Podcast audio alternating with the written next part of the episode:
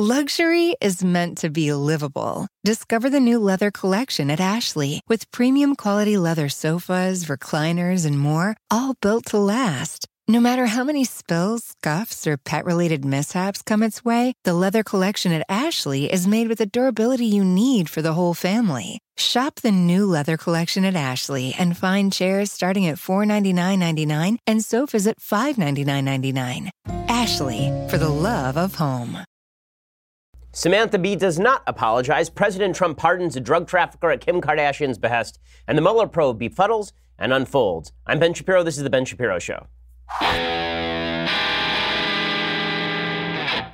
we have a lot to get to today. I have a bunch of announcements that I need to make right here up top. First of all, our events are happening in August. They're happening in Dallas and they're happening in Phoenix. And you should go check out the tickets right now in Dallas and Phoenix over at dailywire.com slash events. The tickets are going fast. We are almost sold out, I believe, in Dallas, and we are approaching almost sold out in Phoenix. So check that out right now at dailywire.com slash events. Again, the tickets are available at dailywire.com slash events. Also, we are doing a Father's Day live stream. So we are doing that Tuesday, June 12th, 7 p.m. Eastern. Jeremy Boring, the Daily Wire God King, will host a roundtable discussion with me, Andrew Klavan, and Michael Knowles. We'll sit there and say nothing the whole time, but be paid handsomely for it. We'll discuss what fatherhood means, even though Michael isn't a father. And we'll discuss why fathers matter, how fatherhood will stand up against an increasingly male culture. And if you're a subscriber, you can write questions to us at dailywire.com. You go and you follow, you type it into the chat window, and we'll pick up those questions. Again, that is Tuesday, June 12th, 7 p.m. Eastern. 4 p.m. Pacific. You can find our special live stream on Facebook and YouTube, so make sure that you do not miss it. Okay, before we get to the news, first I want to say thanks to our sponsors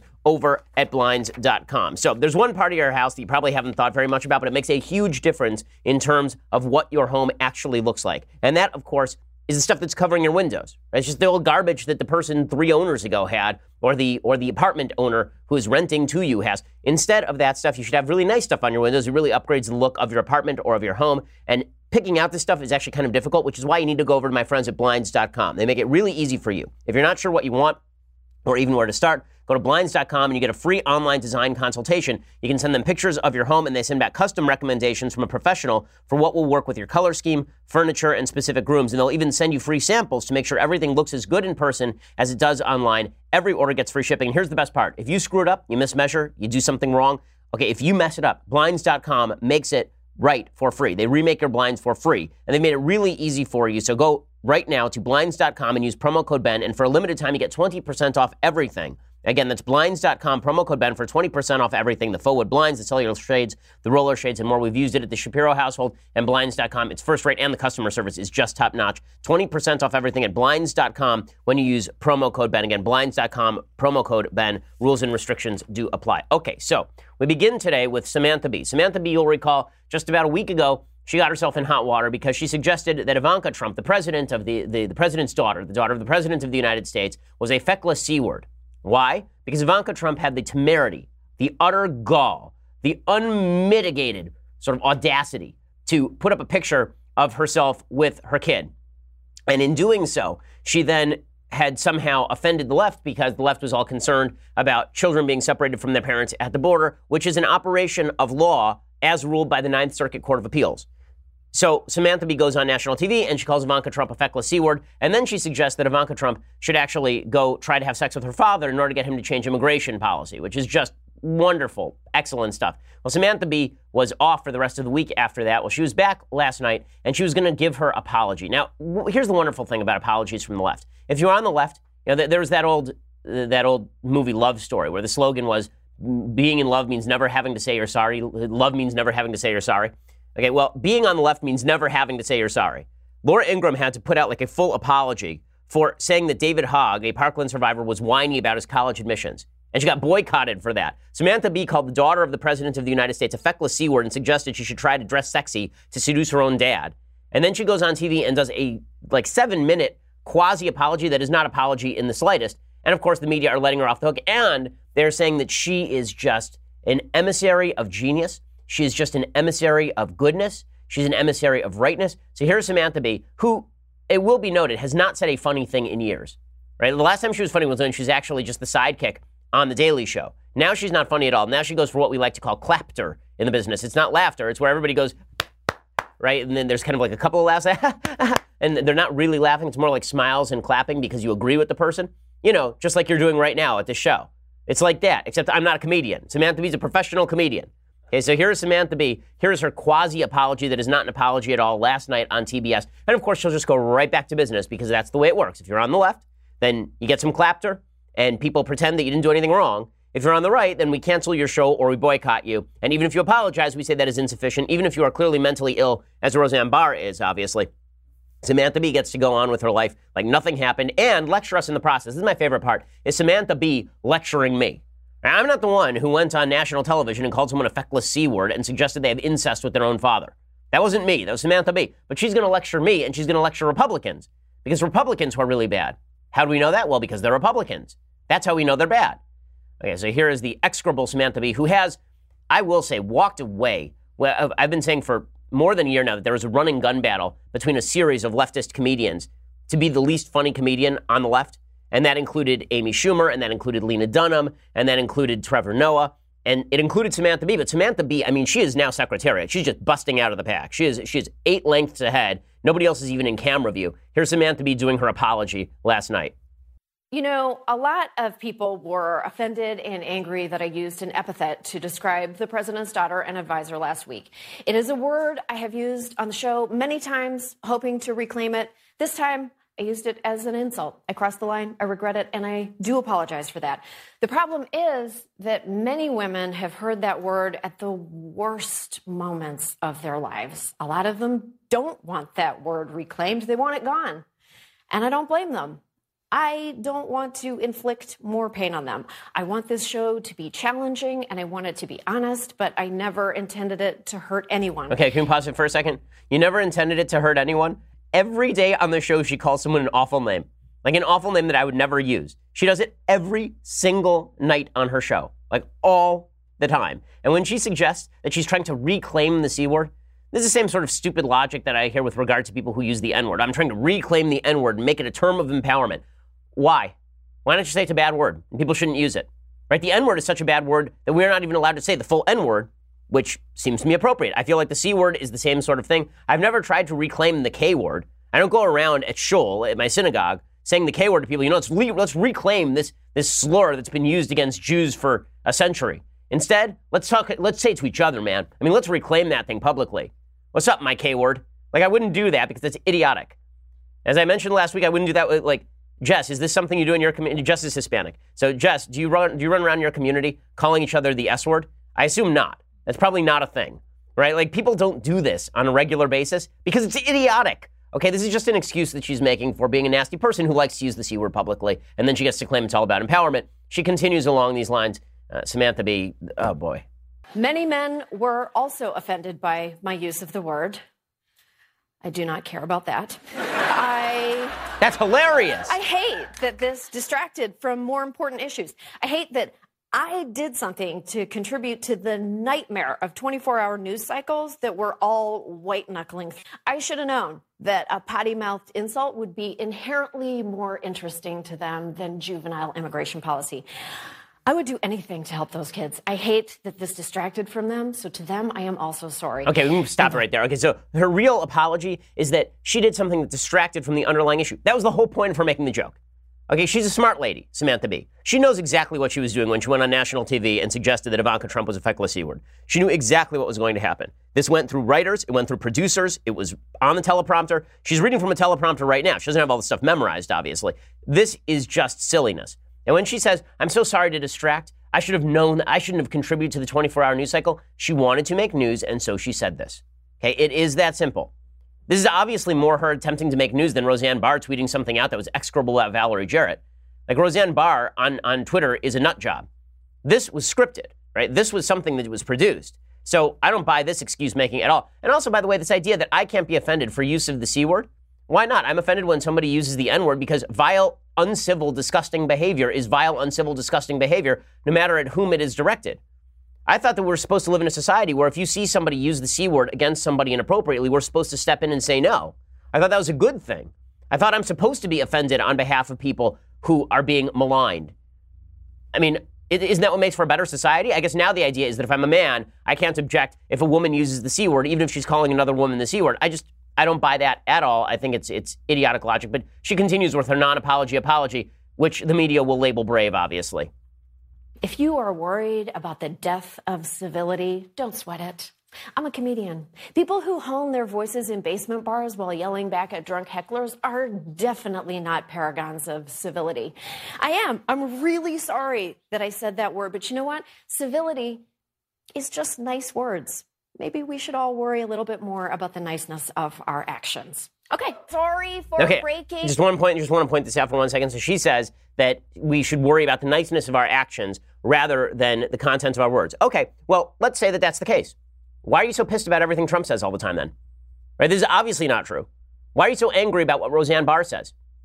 It turns out that words are kind of actions sometimes. That doesn't mean they're violence. It does mean that they are a kind of thing that has an impact in the world. And pretend that words are all created equal or that whatever we say has no impact is silly. Now, that doesn't mean they should be restricted. It doesn't mean that every word should be met with any sort of action. It doesn't mean any of those things. But to suggest that you are going to make a hard divide between stuff we say and stuff we do well, I think that applies in certain contexts. That certainly doesn't apply to Samantha Bee's job, whose entire job is to stand in front of a camera and say words. It's not like she's going out there, you know, handing out teddy bears at the border.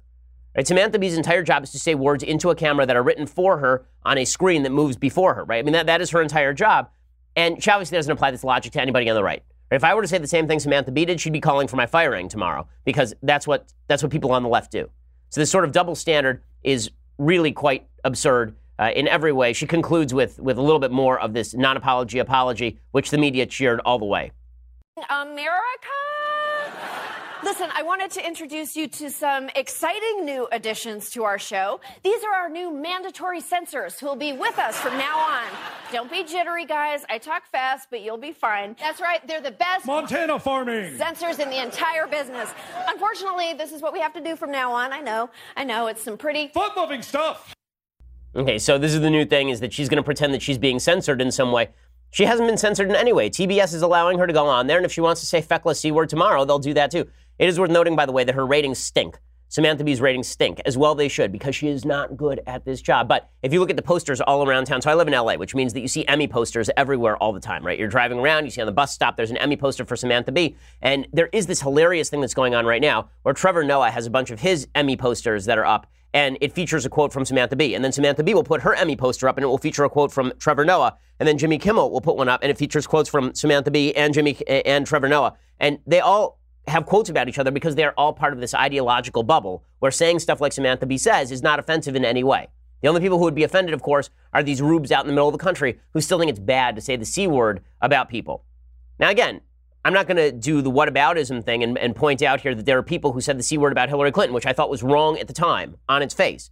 But Samantha Bee is a, is a thought leader, and that ought to make some sort of difference. It won't, according to the left wing media. Okay, so I want to talk a little bit about Ben Rhodes, who is out there making some insane claims about how your control of information should be, about how your information that you see can be controlled. First, I want to say thanks to our sponsors over at Indochino. So, you're never going to look better, dudes, than you do in a nice suit. Okay, there's a reason James Bond is always well dressed, and it's because suits look great. Well, Indochino is the world's largest made to measure menswear company, and they've been featured in major publications including GQ, Forbes, and Fast Company.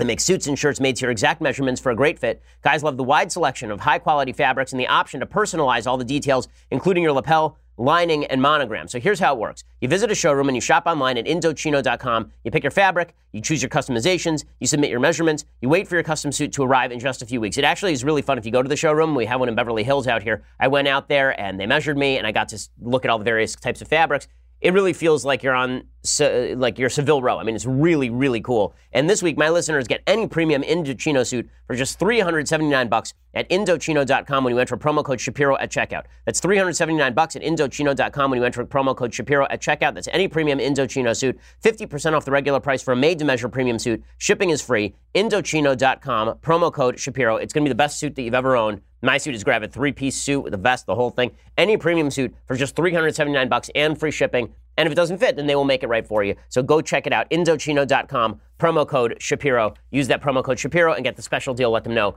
that we sent you. Okay, so meanwhile, while Samantha Bee is out there setting the world ablaze with her bravery, Ben Rhodes It's amazing. We get so much of our, of our information from the media. We get so much of, our, of what we see from the media. And that means that what we see is automatically filtered. And Ben Rhodes wants that filter to be even higher. So, in the aftermath of 2016, when the Democrats were utterly stunned by the victory of President Trump, they suggested that what needs to change is the way that information gets to us. Right? The big problem is that we had information that was not filtered by the proper sources. So Ben Rhodes, a man who, as the national security advisor to the President of the United States, Barack Obama, openly said that he had created an echo chamber for information in which he put out false information about the Iranian regime. This guy says the government should ensure that Facebook feeds should be controlled by the government. I mean, this is an amazing thing what Ben Rhodes is about to say. Here's what he said on MSNBC. And frankly, the government also didn't have a lot of capacity to deal with this. You know, we can't edit people's Facebook feeds and say that's fake news and that's not. And and what worries me today, Andrea, is that we still don't have a lot of capacity, and frankly, our government's probably not doing anything to prevent this. And so the likelihood that the Russians are going to do this again in the midterm elections and the next presidential election is very high. Okay, so he thinks that the government should now have more control over what it is that we can see. Right? This is that we he, this guy who used the power of government to crack down on what the American people could see and lied about it to the effect that now Iran, a terror sponsor, the greatest terror sponsor on planet Earth, has billions of extra dollars to pass around in pursuit of that terrorism. He thinks the government should be in charge of what we see. The same people who find Samantha Bee funny want to control what you see. Okay, that's the bottom line. The same people who think that Samantha Bee is some sort of halcyon of feminism, that she is some sort of apex of free speech being utilized for truth, these same people think that you ought to not be able to see my show, for example, on Facebook. The Samantha Bee's show should be featured. In fact, Facebook is starting, this is a new thing, they're starting their, their new watch feed. Their watch feed is a bunch of shows that Facebook helps produce, and they're all from mainstream media outlets. Right? Facebook is not coordinating with a bunch of right wing outlets. They're not coordinating with Daily Wire to put out a various diver, uh, uh, a various and sundry show with diverse points of view. They're not doing that. Instead, they're picking a few mainstream outlets and they're going to promote those mainstream outlets because Democrats have said that they should do so. And then they wonder why we on the right are worried about the distribution of information. We have a reason to be worried about the distribution of information. Now, speaking of the distribution of information, there's a story that's trending on Twitter that I want to talk about briefly. So there's a story that was going around today, and it was it says no gays allowed. Right, this is what's trending on Twitter is no gays allowed. So what's the story? The story is that there was a guy in in Tennessee who apparently put up a sign right? He put up a sign that said no gays allowed in his store. And he put up this sign after there was this Supreme Court ruling that said that religious bakers no longer have to cater to same sex weddings, or at least this particular religious baker does not have to cater to a same sex wedding. And it was reported by USA Today as though this had just happened. The owner of the store is a guy named Jeff Amyx, and he said, The Lord told me to. He told me to stand. It goes against my religion and what I believe. I'll never accept it. And then he replaced the sign with something that said, We reserve the right to refuse service to anyone who would violate our freedom of speech and freedom of religion. And everybody on the left went off on this. John Fugel Fugelsang said, homophobic no gays allowed sign put up, put up by homophobic Tennessee store to show devotion to no, noted non homophobe Jesus. Okay, first of all, it's not that Jesus was a homophobe per se, but it's not that the New Testament is super pro homosexuality. I mean, Romans is not particularly pro homosexuality. Uh, there, there are various places in the New Testament that demonstrate that they are not pro homosexuality. Peter Daou who used to work for Hillary Clinton. He says Tennessee hardware store owner puts up no gays allowed sign and claims I'm going to take more persecution than them because I'm standing for what I believe in. Okay, and then there's another story that came out, right? And then and and, and then he tweeted out the story. And then there was uh, another various tweets coming out from people on the left. Charles Blow, who's uh, who's appropriately named over the New York Times, and he tweeted out the same story. He said, "Boys, boy, gays are everywhere. Probably even on staff at your pathetic hardware store. Not everyone flies a flag. Tennessee hardware store puts up no gays allowed sign." Okay, there's only one problem with the story that all these people are tweeting out. It's from 2015. Okay, this guy put up his sign again, apparently this week, but the original sign was put up in 2015. So the whole story here is that there's a nutcase in Tennessee who put up a no gays allowed sign in 2015 and then took it down within one day.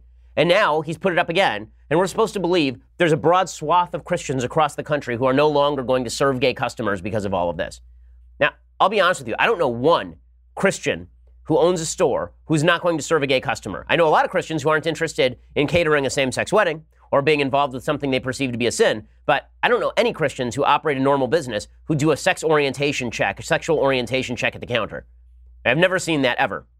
But the media are going to focus in on that because the media want to push a particular narrative. And that narrative is that in the absence of government compulsion, Christians everywhere are going to be putting up no gays allowed signs in their stores. Again, this story originated three years ago, and it's the same guy doing the same thing, but we're now going to pretend that it's something brand new and shocking because the media have something to push, because the media have something to, that, they, that, they need to, that they need to show. Now, I'll be honest with this. Originally, when we reported the story, we only reported the part about 2015. That was a mistake on my behalf over at Daily Wire. It's a mistake I made while I was reporting the story. We updated the story to correct it and to demonstrate the guy had put back up the sign. But it doesn't undermine the original critique, which is that if you're going to claim that this is happening all over the country, you can't pick the same guy who does this every three years and then say, oh my God, something brand new is happening. We see this sort of media coverage, unfortunately, across the board. In California, there's a guy who was running out here for, I believe it was a state Senate seat or the governor's seat, and he was he was a, a fellow who was a neo Nazi, essentially. And there was one outlying poll that showed him at double digits in the outlying polls. And it turned out that he won 1.8% of the total vote. But for weeks, all we had was nonstop coverage about how this was the new upswing inside the Republican Party, how this person presented a serious, dire threat to the state of America. Now, listen, I think bad people are bad people, and they ought to be called out when they're bad people. That's fine with me. But to pretend that there is some broad conspiracy, some broad swath of people who are jumping on board here, and that all of America's Christians are going to put up no gays allowed signs, or that all of America's Republicans are actual secret Nazis, uh, there's an agenda that is happening. And that's why when Ben Rhodes says things like the government ought to control your informational feed, the same people who are fibbing about this stuff, the same people who are exaggerating these cases to make them into a big deal, those same people are saying that they ought to control the flow of information. That I find utterly and completely disturbing. Now, speaking of things that I find utterly and completely disturbing, in just a second, I want to talk about the Kim Kardashian pardon because I know there are a lot of people on the right who are very fond of this Kim Kardashian pardon. Uh, it wasn't Kim Kardashian who was pardoned; she didn't commit a crime, but she was involved with a pardon, and I want to explain why I find this somewhat troubling in just a second. First, I want to say thanks to our sponsors over at Helix Sleep. So, there's nobody on the planet just like you. Thank God, because who needs two of you? But you should have a mattress that is built just for you. And working with the world's leading sleep experts, Helix Sleep has developed a mattress that's customized to your specific height, weight, and sleep preferences so you can have the best sleep of your life at an unbeatable price. Here's how it works. You go to helixsleep.com, you fill out their two minute sleep quiz, and they'll design your custom mattress. They can even customize each side for you and a partner. In 2018, Helix Sleep has taken customized sleep to the next level with the Helix Pillow. And they're all new pillows. They're fully adjustable so you can achieve perfect comfort regardless of sleep position or body type. They use these proprietary algorithms and they bring you the best mattress possible. It really is awesome. You know, we did this. We, we took the, the Helix Sleep quiz essentially, and then they sent us the mattress in the mail. We unwrapped it. We just put it on the bed because it inflates right in front of you. And then we have been using it ever since. It is just fantastic. Helix Sleep has thousands of five star reviews. And you get 100 nights to try them out. So go to helixsleep.com slash Ben right now. You get up to 125 bucks toward your mattress order. That's helixsleep.com slash Ben for up to 125 bucks off your mattress order. I mean, this is basically a luxury mattress at non-luxury prices. Helixsleep.com slash Ben. It is so good. And check it out with the slash Ben and get 125 bucks, up to 125 bucks off your mattress order and let them know that we sent you. Okay, so a lot of people are very, very excited because yesterday President Trump commuted the sentence for a woman named Alice Johnson. So Alice Johnson is a 63 year old grandmother. This is what you will hear in all the headlines. She's a 63 year old grandmother, and as a 63 year old grandmother, she ought to have been let out of prison. Here is my problem. So President Trump has been rather inconsistent on the drug war. I am somebody who is pretty libertarian on drugs. I think that marijuana particularly ought to be decriminalized. I don't think you should go to jail for for smoking marijuana or dealing marijuana. Uh, I, I, am not quite as certain about opioids because opioids actually rob people of their capacity to think in a, in a pretty spectacular way that undermines the very basis of the republic. So I'm a little more torn on harder drugs like opioids or, for example, cocaine. Trump has not been torn on any of this, right? Trump has actually said in the past that he wants the death penalty for drug dealers. Here's him at a rally like a month and a half ago talking about how he wants the death penalty for drug dealers. But if we don't get tough on the drug dealers, we're wasting our time. Just remember that. We're wasting our time. And that toughness includes the death penalty. So I'm going to point out here is the inconsistency. If you want to actually say that the drug war needs to be taken off the table, we need to change our laws. Drug dealers should not go to jail for quite as long. Once you hit the age of 60, we should think about re- releasing whatever it is. If you want to actually make a substantive policy change, that is one thing. But what actually happened yesterday is that President Trump decided to release a drug dealer, a drug trafficker. Her name is Alice Johnson. And Kim Kardashian was, of course, extraordinarily happy about this. She tweeted out a bunch of stuff about Alice Johnson. She said, so grateful to Donald Trump, Jared Kushner, and to everyone who has showed compassion and contributed countless hours to this important moment for Miss Alice Marie Johnson. Her commutation is inspirational and gives hope to so many others who are also deserving of a second chance. And she continued along these lines. She said, I hope to continue this important work by working together with organizations who have been fighting this fight for much longer than I have and deserve the recognition. And then she concluded, the phone call I just had with Alice will forever be one of my best memories. Telling her for the first time and hearing her screams while crying together is a moment I will never forget. Okay, and then there's this video going around yesterday of Alice Johnson being released from prison, and here is what it sounded like.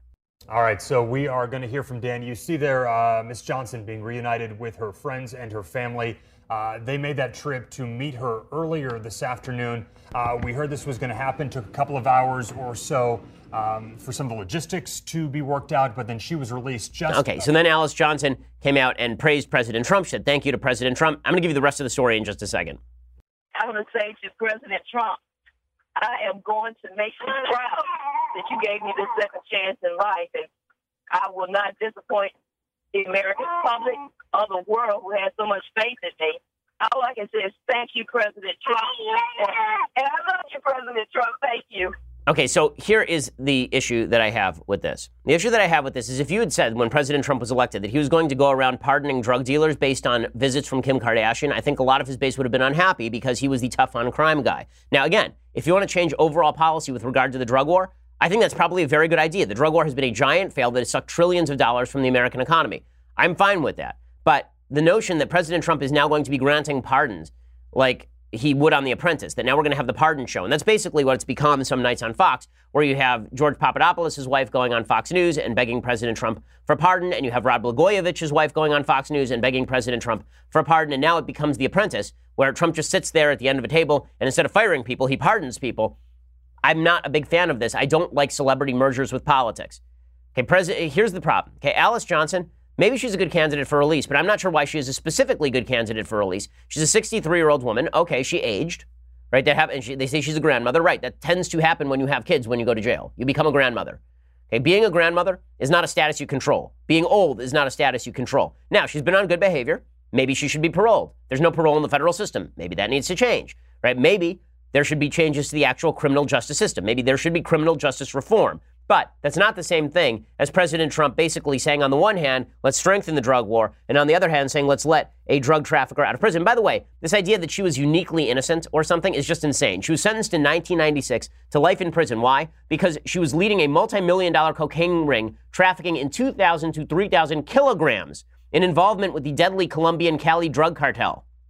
The judge in that case, who now, by the way, sits on the Sixth Circuit Court of Appeals and was confirmed to that seat by a 95 to nothing vote in the Senate, called Johnson, quote, the quintessential entrepreneur. Cocaine trafficking ends with dead people on both ends of the business, so we don't know how many people died because this woman trafficked in 2,000 to 3,000 kilograms of cocaine. But here's how all of this started. Mic.com made a video about her and they said, Does this grandmother deserve a life sentence? And then they didn't really talk about her crime. And Johnson told her story to CNN. She said, After almost two decades together in a tumultuous relationship, my husband and I divorced in 1989. It was during this time that my life began to spiral out of control. I lost my job, and then my young, youngest son was tragically killed in a motorcycle accident. No mother should have to bury her child. The weight was unbelievable. It was a burden I couldn't sustain. I made some very poor decisions out of desperation. I want to make this part clear. I acknowledge I have done wrong. I made the biggest mistake of my life to make ends meet and got involved with people selling drugs. Well, she didn't get involved with people selling drugs. She was the quintessential entrepreneur running the drugs. You, you didn't get, it wasn't like some sort of accident. So the, all this talk about she has accepted her guilt and all the rest of it, again, maybe you let her out because she's old and she writes plays and she's not likely to go back to drug dealing after all of this. But if you're going to make the case that you need to be harsher on drug penalties, then I'm not sure how you make that case simultaneous with, oh, she was a victim. She wasn't the victim. She got involved in drug dealing herself. That was it. She's a sentient human being. And if you want to change the standard, change the standard. But don't change it just because Kim Kardashian showed up. And this is a bigger issue. Okay, I think right now we're in the midst of something that I think is, is deeply stupid, and that is treating our celebrities like politicians. You know, in some cases, maybe that's ended up as a good thing, right? President Trump has, has done some good things as president of the United States. But right now we are ignoring actual necessity for expertise in politics on behalf of people who are famous. So it's not that President Trump met with a bunch of criminal justice reform advocates and then decided, based on the weight of the evidence, that it was time to release Alice Johnson and restructure criminal justice reform. Instead, it was Kim Kardashian came to the White House. He'd, he'd seen Kim Kardashian maybe in a sex tape or something, and then he decided, you know, what'd be great is I will let her, I will let her pick the next person that I pardon. So there was that. And then we also had this week the whole hubbub with the Philadelphia Eagles and Steph Curry and LeBron James talking about politics. And then we had that story that I discussed a couple of days ago that Medicare and Social Security are going to be bankrupt in the next 15 years. Which one of those stories got the least attention? Obviously, it's the one about Social Security, but that, there's a reason for that. It's because um, human beings are pre programmed to have an addiction to celebrity. We care about what celebrities think. This is how we work. I'll explain in a second the science behind all of this and why we as rational human beings need to buck our addiction to celebrity because it's going to have some real ramifications for our politics. First, I just want to say thank you to our sponsors over at Legacy Box. So, the best Father's Day gift that you can give someone, I really believe this, is to preserve their memories. I mean, if you want to, if you want to make your parents happy, if you want to make yourself happy, preserving your memories is the way to do this. And the best way to do this is you need to go into the garage. You need to look at all those films that you got out there, all the VHS tapes and the old audio tapes and all the little camcorder tapes. They're just rotting out there. Okay, and the bugs are going to get to them, or there's going to be a flood. You're going to have to run. You're not going to take those with you, and the memories are gone. This is why you need Legacy Box. Legacy Box is a simple, affordable way to get your recorded moments digitally preserved on DVD or thumb drive. So here's how it works. You go to legacybox.com and then they send you a box and you load the Legacy Box with your old tapes, your films, your pictures, your audio recordings, and you send it back to them. And then you get them back in a couple of weeks on DVD or a convenient thumb drive. They're ready to watch, share, and relive. Legacy Box take care, takes care of everything and they provide, they provide updates at every step of the process. So I've done Legacy Box with my parents' films and everything comes back on that thumb drive or that DVD. And finally, you're going to watch that stuff. All the stuff you thought was going to be imperative for you to watch, you know, back when you filmed it, you can actually see it now. Right? And Legacy Box take care, takes care of all of it for you. Go to legacybox.com slash Ben, enter my promo code Ben, and get a 40% discount on your order. That's legacybox.com slash Ben. Again, legacybox.com slash Ben. I can't think of a more important gift that you can give to somebody. Legacybox.com slash Ben. Use that slash Ben, and you get 40% discount on your order and that's it's already affordable price. So go to legacybox.com slash Ben and check it out. Okay, so in just a second, I'm gonna give you all the science on why we worship celebrities. First, you're gonna have to go over to dailywire.com. For $9.99 a month, you can get the rest of this show live, the rest of Klavan's show live, the rest of Michael Knowles' show live. You can be part of our mailbag tomorrow when we do our Father's Day event, which we're gonna be doing next week, and you wanna ask questions. Your subscriptions mean that you actually get to see, uh, you actually get to ask us those questions. And if you want the annual subscription, then you get this the very finest in all beverage vessels. It's $99 a year, so it's cheaper than the monthly. And you get this Leftist Tears Hot or Cold Tumbler, which is just beloved by all who, who gaze upon it. So go check that out. Also, breaking news. You probably heard by now that the Ben Shapiro Show is available on Amazon Alexa and Google Home. So if you have a virtual assistant, you can listen to my podcast with a simple voice command after you enable the skill on Alexa or ask Google to talk to the show. So for more information, just go check out our pinned tweets on Facebook and Twitter. Okay, all of this is available if you subscribe at Daily Wire. And if you just want to listen to the show later, go over to iTunes or YouTube. We have a great Sunday special coming out this Sunday with Jonah Goldberg. We have those coming out every Sunday now, and they are just, I think, a, a lot of fun.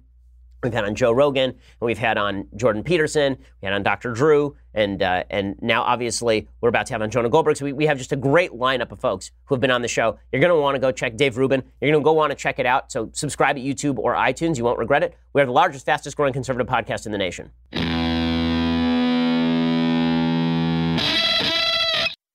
So, what makes us better human beings, what makes us better citizens, is overcoming our own inherent biases. Right? We are born with certain biases. Our brains are, are not completely plastic. We are born with certain biases. Babies already discriminate against outgroups. Babies tend to be violent.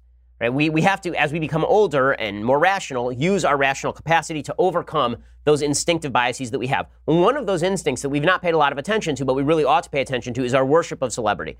It makes sense, right? If you're in a small group, there are dominance hierarchies, as Jordan Peterson would put it, dominance hierarchies in smaller groups. Dominance hierarchies just mean somebody's the winner and somebody's the loser. It's true in the animal kingdom, it's true among human beings. There's always somebody at the top of the food chain. And because we were evolved to live in these small groups, that means that we look at the person at the top of the dominance hierarchy and we pay special attention to them. Because when they give cues, then that may allow us more survival mechanisms if that if we are nice to the person at the top of the dominance hierarchy, if we imitate the person at the top of the dominance hierarchy, if we pay attention to the person at the top of the dominance hierarchy, well now take that small scale social group and expand that out to 300 million people. The dominance hierarchy still exists, but the way that we judge dominance is fame and fortune, right? Wealth and and being famous. That's how we judge who's at the top of the dominance hierarchy. And so without us even really understanding us, understanding it, we have essentially this vestigial vestigial evolutionary overhang where we still care what people at the top of the so-called dominance hierarchy think and, and, and wear and all of these things because we were evolved to do that at small group level and now we do it at a large group level even though Kim Kardashian has no actual impact on our lives even though LeBron James and Steph Curry have no actual impact on our lives. I mean, th- this is not me suggesting this. This is evolutionary psychologist Daniel Kruger at University of Michigan. Well, now that addiction to celebrity has infected our politics because you have to, there, there's another bias that human beings suffer from. So we suffer from a bias toward celebrity, a bias toward the person at the top of the dominance hierarchy. And then there's something called the halo effect. The halo effect is if I see somebody beautiful, I also tend to think that person is smart. If I see somebody beautiful, I think that person is nice. If I think that per- if I see somebody rich, that person must be nice and also better looking, right? This is just the way the human brain works. We tend to attribute all good qualities to one person to whom we have attributed one good quality. So when we look at celebrities, we think, "Oh, they must know things." Right? The line from Fiddler on the Roof is when you're rich, they think you really know. Well, that's basically correct. When people are very wealthy or when people are very famous, we tend to think they know what they're talking about. And that holds true even when it's pretty obvious they don't actually know what they're talking about. Right? So we take Samantha Bee seriously, even though she doesn't know what she's talking about. And we treat Roseanne Barr as though she's a political tribal leader, even though Roseanne Barr doesn't know anything about politics and is extraordinarily volatile with a history of mental illness. Well, President Trump is, is, in, is sort of a beneficiary of our worship of celebrity and maybe that's had some good impacts in terms of policy, but it is not good policy making. The reason being that in the end, when you're making policy for 330 million people, when you're trying to determine the best policy with the fewest trade offs, what you actually need are people who have studied these issues. And when you're talking about crucial issues like bankruptcy of Social Security or Medicare or Medicaid, going to Kim Kardashian for this stuff is not the right way to do it. And the same thing holds true on criminal justice reform. I'm very interested to hear what people who have studied criminal justice reform from right and left have said about this stuff. I'm interested to hear what Heather Mac Donald has had to say about this sort of issue. I'm interested to hear what some of the experts who've been put forward by the Trump administration in favor of criminal justice reform have to hear about the have to say about the issue. I think there are good debates to be had about these issues. I don't think that those debates can be had at the level of Kim Kardashian said we ought to let a drug trafficker out of prison. I don't think that's the way that politics ought to be done. But if we pay attention to experts, that's more boring. It's more unfulfilling. Uh, here's what's, what's really interesting about the way our government works right now. On the one level, it is a celebrity government where we care about the president inviting the Philadelphia Eagles to the White House. And on another level, we pay no attention to the actual experts. The actual experts are the quote unquote bureaucrats are inside the executive branch who we don't elect or diselect. That was not the way the founders envisioned this stuff. The way the founders envisioned this stuff is the experts were the legislators that we elect. We elected the experts. Those were the people who we were supposed to pay attention to. Those were the people who were supposed to be answerable to us. So now we've got the, bo- the worst of both worlds. We've got celebrities who we don't elect, who are influencing people that we do elect, who aren't paying attention to the experts, and we have experts that we don't elect that we're not engaging in debate with. So what we have is experts completely disconnected from the public, celebrities completely disconnected from the public, and the only people who are connected to the public are then kicking the ball over to either the celebrities or the experts. None of this is good for the way that the country works. Now, you may like the Alice Johnson the, the Alice Johnson pardon. That's fine. I'm not like freaking out. It's not a pardon, it's a commutation. I'm not freaking out about it. I don't think it's the worst thing that ever happened. I don't think it's the end of the world by any stretch of the imagination. But I do not like the uh, I do not like the the basic notion here that we should spend all of our time paying attention to what celebrities think, I think it just makes for, for bad policy. Now, speaking of that, the, the U.S. Senate has, is considering right now the possibility of scaling back the White House's capacity to put tariffs on foreign products. I think that this is about time. I think it's beyond time. Senator Bob Corker, who really is not a fan of the president, and the president is not a fan of his, he's put forward a bill to curtail presidential power on trade. Apparently, Trump called him and a lengthy call and, and told him to, to lay off the legislation. And then Corker said that he was going to move forward with the legislation anyway. As a general rule, I think the legislature should be in charge of tariffs. It's not the job of the President of the United States to, to unilaterally decide misusing federal statutory law when we ought to be putting taxes on our own citizens. Tariffs are a tax. If you tax products coming from China, you are forcing Americans to pay more for that product. It doesn't hurt China that much. It hurts the United States a lot. And the fact is that it hurts China in the sense China can't ship products to us, but it hurts the American consumer too. Okay, it's a tax on the American consumer. Now, if you're using tariffs in order to ratchet down Chinese tariffs on American products, that's one thing. If you're doing it just because you like tariffs and you think it makes America more competitive and trade wars are easy to win, as the president has suggested, that is another thing entirely. Again, just because President Trump is the president doesn't mean he knows what he's talking about when it comes to trade policy. This should be kicked back to the Senate the fact that Republican senators are shying away from this shows their absolute cowardice on these issues. This was a senatorial prerogative. This is not a presidential prerogative. I would be saying this no matter who is president of the United States in any circumstance. Okay, so in just a second, I want to give you the update on the on the Mueller probe because there are a couple of updates that are worth noting here. Uh, so let's begin with an update on James Comey. So, James Comey, who is just a self serving, self aggrandizing human being, I've been very critical of James Comey. I think he ought to have been fired by Obama. I thought he ought to have been fired by Trump before Trump even came into office. I said so at the time. Well, now, according to ABC News, the Justice Department's internal watchdog has concluded that James Comey defied authority at times during his tenure as, as FBI director, according to sources familiar with the draft report on the matter. Shock. And one source told ABC News that the draft report explicitly used the word insubordinate to describe Comey's behavior. Another source agreed with that characterization but could not confirm the use of the term. In the draft report, Inspector General Michael Horowitz, who is an apolitical body, like the IG, the IG's portion of the DOJ is not supposed to be political, also rebuked former Attorney General Loretta Lynch for her handling of the federal investigation into Hillary Clinton's personal email server, according to sources. On Tuesday morning, President Trump complained of numerous delays in the release of Horowitz's final report, which is expected to run several hundred pages long and be released in the coming days. The sources who spoke to ABC News were willing or able to address only a portion of the draft report's complete findings. What is taking so long with the Inspector General's report on crooked Hillary and slippery James Comey, Trump said on Twitter. Hope report is not being changed and made weaker. Well, there's no indication that the president has seen or will see a draft of the report before it's released, but Horowitz could theoretically revise the report before it is released. I'll be obviously very curious to see what the IG report says. Um, I'm of the opinion that, that Comey was a terrible, terrible head of the FBI. I don't find any of this particularly shocking. Um, you know, with, with, all of that said, the, the, the fact is that, you know, we'll, the, the facts will come out. I, I want the facts to come out. Now, meanwhile, President Trump is very angry, so is a lot of the right wing, over Robert Mueller because Robert Mueller apparently wants to view encrypted messages. So, according to CNBC.com, Special Counsel Robert Mueller's team is requesting that witnesses turn in their personal phones to inspect their encrypted messaging programs and potentially view conversations between associates linked to President Donald Trump. These, these witnesses are cooperating because Mueller does, in fact, have the subpoena power. Mueller's team has been asking witnesses in the Russia probe to turn over phones for agents to examine private conversations on these various encrypted apps one of the reasons for this might be that Paul Manafort supposedly used encrypted apps in order to supposedly tamper with potential witnesses. Maybe that's what Mueller is looking for. But this has got people all hot and bothered because the more Mueller digs, the more people on the right are getting angry about it. Sean Hannity was very upset about it last night. He was saying to witnesses, listen, why don't you just bash? He's saying this sarcastically, obviously. Sean says, why don't you just bash your phones with a hammer? Hillary got away with it. I don't know. If I advised them to follow Hillary Clinton's lead, delete all your emails, and then acid wash the emails and hard drives on the on the phones. Then take your phones and bash them with a hammer into little itsy bitsy pieces. Use BleachBit, Remove the SIM cards. And then take the pieces and hand it over to Robert Mueller and say, Hillary Rodham Clinton, this is equal justice under the law. Okay, so, you know, eh, people are saying, well, Sean should now be indicted because he's encouraging people to destroy evidence. Uh, obviously, Sean is being sarcastic. He's pointing out the double standard that exists between the Mueller investigation and the Hillary investigation. I agree with that double standard, by the way. I think that the, the Hillary investigation was absolutely botched. I think that it was purposefully botched by the FBI. I think if you want to talk corruption in the FBI, we should worry a lot less about Spygate until more evidence comes out. We should worry a lot more about Hillary Clinton. We should worry a lot more about the fact that the FBI was acting to essentially cover for Hillary Clinton when she was destroying emails knowing that, that they were classified, right? Like the, that, I don't think Sean is wrong about all of that, but I do not appreciate the double standard. I don't think just because Hillary was corrupt, that means that other people should be corrupt also.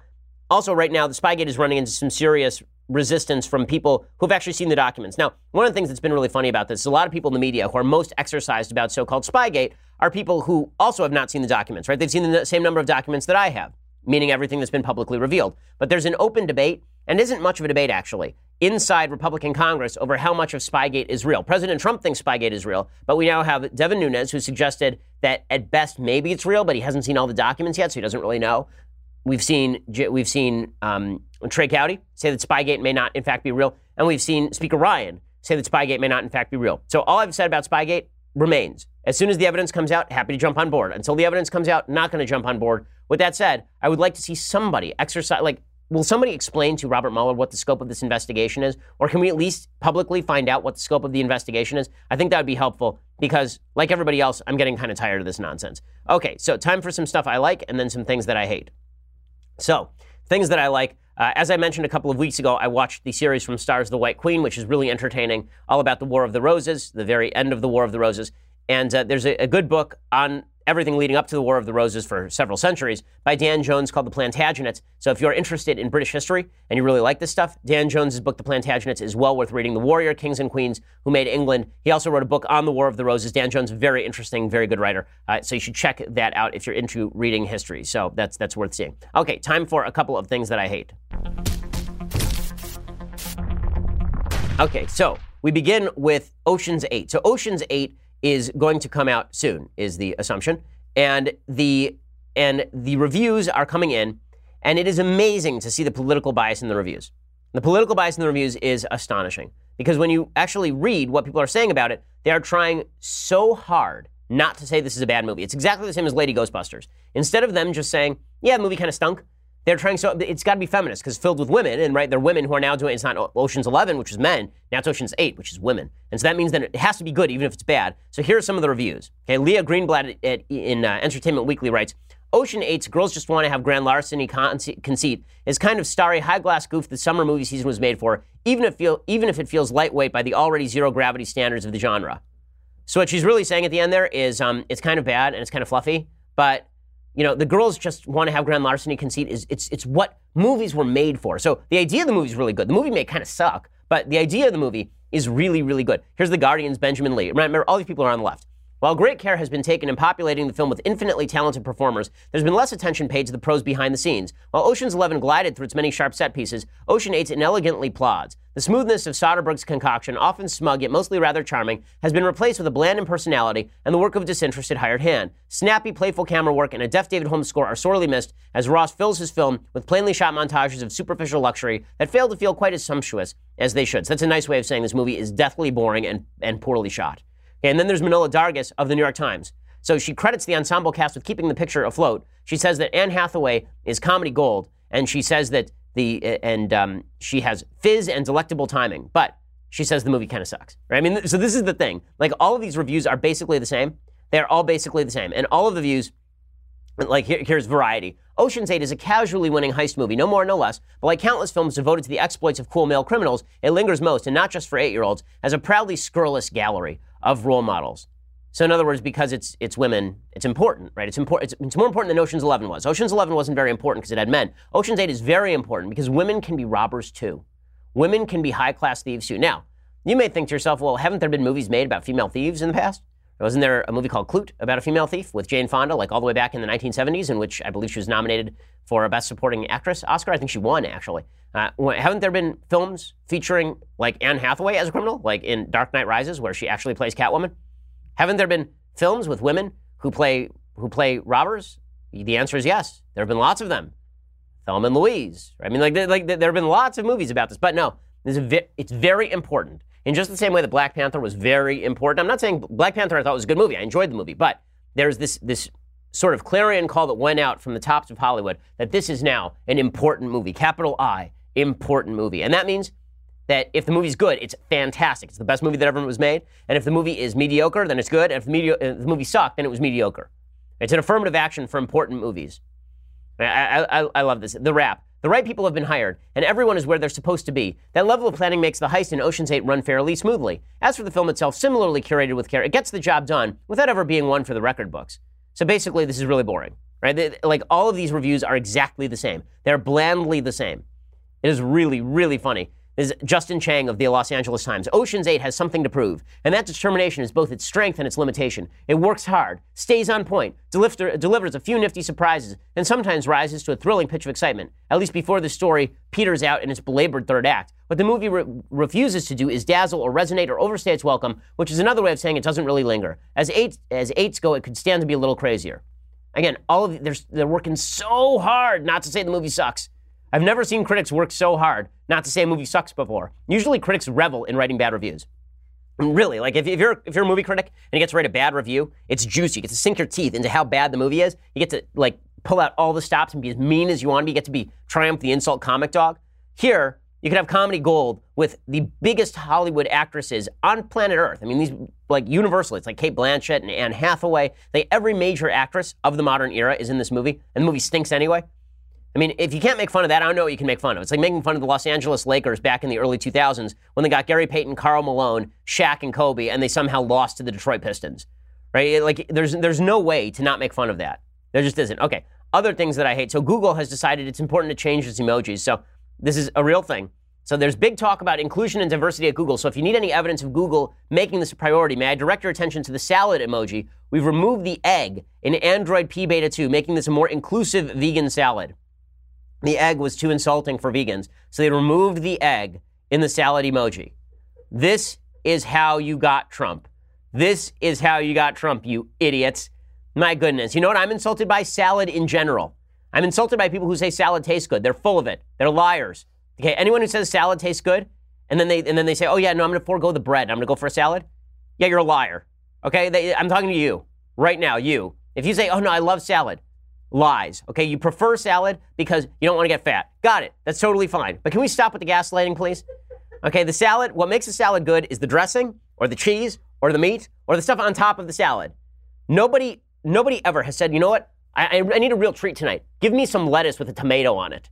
No one has ever said that. So I'm insulted by this emoji just because it's salad. It should be immediately removed. And instead, they should put like, if you want to be nice to the vegans, put like vegan ice cream. Okay, like make it taste somewhat decent. Like stack some sugar on top. How about just like a sugar cane? How about that? That's that's vegan, right? But okay, salad's okay. So I guess I went off track here. Salad's stupid. I guess is the point that I'm making here. Salad's gross, and anyone who says differently is lying to you. Okay, final thing that I hate today. So a Maryland Democrat decided that it was necessary to cut an ad insulting the President of the United States. Why? Because this Maryland Democrat happens to be pro LGBT. And here is what the ad looks like. I'm Rich Madaleno. I'm running for governor to deliver progressive results and to stand up to Donald Trump. Here are a few of the things I've done that already infuriate him. I protected Planned Parenthood from the Republicans in Congress. Take that, Trump. I helped ban assault weapons in Maryland. Take that, NRA. I believe in public schools, not vouchers. Take that, Trump. And Betsy DeVos. Yeah! And what's the number one way I piss off Donald Trump and the Republicans? Take that, Trump. Okay, um, a few things about this ad.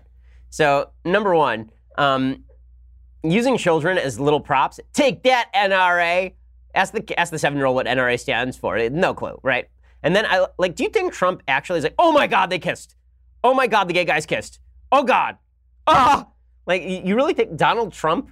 You think really Donald Trump cares about that? Like deeply?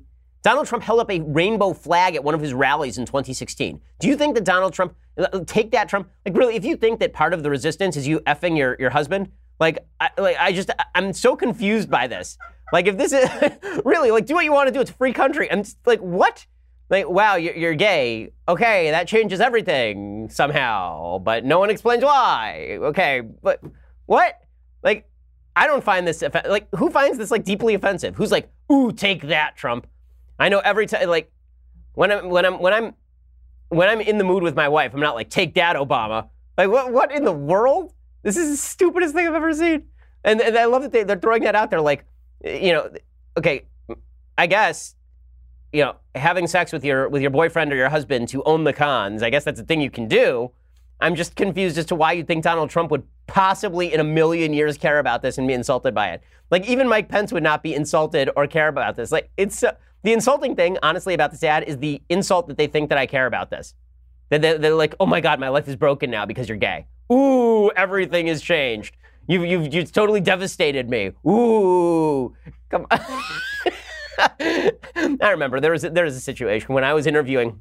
Quick story, and then we'll and then we will part. So when I was interviewing for a law firm job, at, uh, at, in my Harvard Law School days. So I graduated uh, cum laude from Harvard Law School, which means that you're going to get a job in law. I had the worst interview record of anyone in the history of Harvard Law School, so far as I'm aware. I went one for 32 in my interviews for Harvard Law School because I had the titles of my book on my resume. Uh, that's really not speculation. The Office of Career Services told me to take it off my resume. As soon as I did, I got two offers within a couple of weeks. But in any case, there was one situation in which I was interviewing at a major American law firm, a major law firm that had an outlet in Los Angeles, and they do this thing when they bring you out to interview for your follow up interview, and that is they fix you up with somebody who they think you will get along with because they're trying to sell the firm. They're trying to show you that the firm's a wonderful place to work and that when you're working 2,200 billable hours reviewing pagination, that it's just going to be the best time you ever had, right? Which is complete nonsense. Anyway, so they decide, you know, it would be great. Ben Shapiro, right? It's a Jewish name, and he went to Harvard Law School. Let's get a couple of Jews from Harvard Law School to take him out to lunch. Okay, well, first of all, chances are it ain't going to go that well because, first of all, I'm Orthodox. Second of all, I'm conservative. So if you say Jews from Harvard Law School, that usually means like 98% of the time radical left. So the, the, a couple of these Jews from Harvard Law School take me out to lunch, and this is supposed to be welcoming you into the intersectional clique that will be this law firm. And it, it, already started off weird because I said I wanted to, I could only eat kosher, so I'm happy to go to a not kosher restaurant and have like a Coke or something. And they're like, no, we have to go to a kosher place. So, like, okay, it's nice of you. There's only one kosher place at that point in downtown Los Angeles, and it is a falafel shop in the, in like a hole in the wall. So we're sitting there in our in our expensive suits, and we're eating falafel. at this hole in the wall that is not air conditioned in the middle of the summer. And and and it's it's a guy and it's a girl. And the guy is a radical environmentalist, and the girl is a and the girl is in a girl band, right? She's she's also an environmentalist, but she puts on her resume that she is in a girl band. It's like on her profile and everything. So we're sitting there, and this guy reaches into his breast pocket and he pulls out a column and he starts reading from it to me, and it's about gay marriage. And it's about why I think that gay marriage and straight marriage are not societally equivalent, because I don't think they are. And he starts reading this to me. And he says, Do you agree with this? And I said, Well, yeah, I wrote it. So yeah. And then, and, and the girl then turns to me and she goes, Well, I'm a lesbian. And I said, So? And she was like shocked by this. Like she actually thought I was to go, Oh my God, you're a lesbian? That's changed everything. What? What? You like chicks? No. No. Oh, you exist? You're a real person? No. You know what? I've I've changed everything. I've decided I am now pro same sex marriage. I've decided that my entire biblical worldview is false. Now that I've met someone who actually is homosexual, it's changed my entire life. Okay, that didn't happen, obviously, because that's stupid. That's stupid. Do whatever you want. It's a free country. No one cares. But the fact that people on the left think that they're like owning the cons by being gay, like, all right, all right, that's what that's what floats your boat. If that's what gets you going at night, I guess that it's a it's a weird pickup line, but sure. I mean, make it make make your night better by by owning by owning Trump. All right. All right. We'll be back here tomorrow with much, much more and hopefully less stupid news. I'm Ben Shapiro. This is the Ben Shapiro Show. The Ben Shapiro Show is produced by Senya Villarreal, executive producer Jeremy Boring, senior producer Jonathan Hay. Our supervising producer is Mathis Glover, and our technical producer is Austin Stevens. Edited by Alex Zingaro. Audio is mixed by Mike Caramina. Hair and makeup is by Jesua Alvera. The Ben Shapiro Show is a Daily Wire Forward Publishing production. Copyright Forward Publishing 2018. We'll get to more on this in just one second. First, Pure Talk believes in American values, and that free should mean, you know, like free. So when you switch to Pure Talk today, you'll get a free Samsung 5G smartphone. There's no four line requirement, no activation fee, just a free Samsung that's built to last with a rugged screen, quick charging battery, and top tier data security. Qualifying plans start at just 35 bucks a month for unlimited talk, text, 15 gigs of data, and a mobile hotspot. Pure Talk gives you phenomenal coverage on America's most dependable 5G network. It's the same coverage you know and love, but for half the price of the other guys. The average family saves almost $1,000 a year. So, I challenge you to choose a company that actually doesn't hate your guts and shares your values. Let Pure Talk's expert U.S. customer service team help you make the switch today. Go to puretalk.com slash Shapiro to claim your eligibility for your free brand new Samsung 5G smartphone and start saving on wireless today. Again, go to puretalk.com slash Shapiro to switch to my cell phone company. I've been using them for years. They're fantastic. You'll love them as well. Go to puretalk.com slash Shapiro and claim your eligibility on that free brand new Samsung 5G smartphone. Start saving.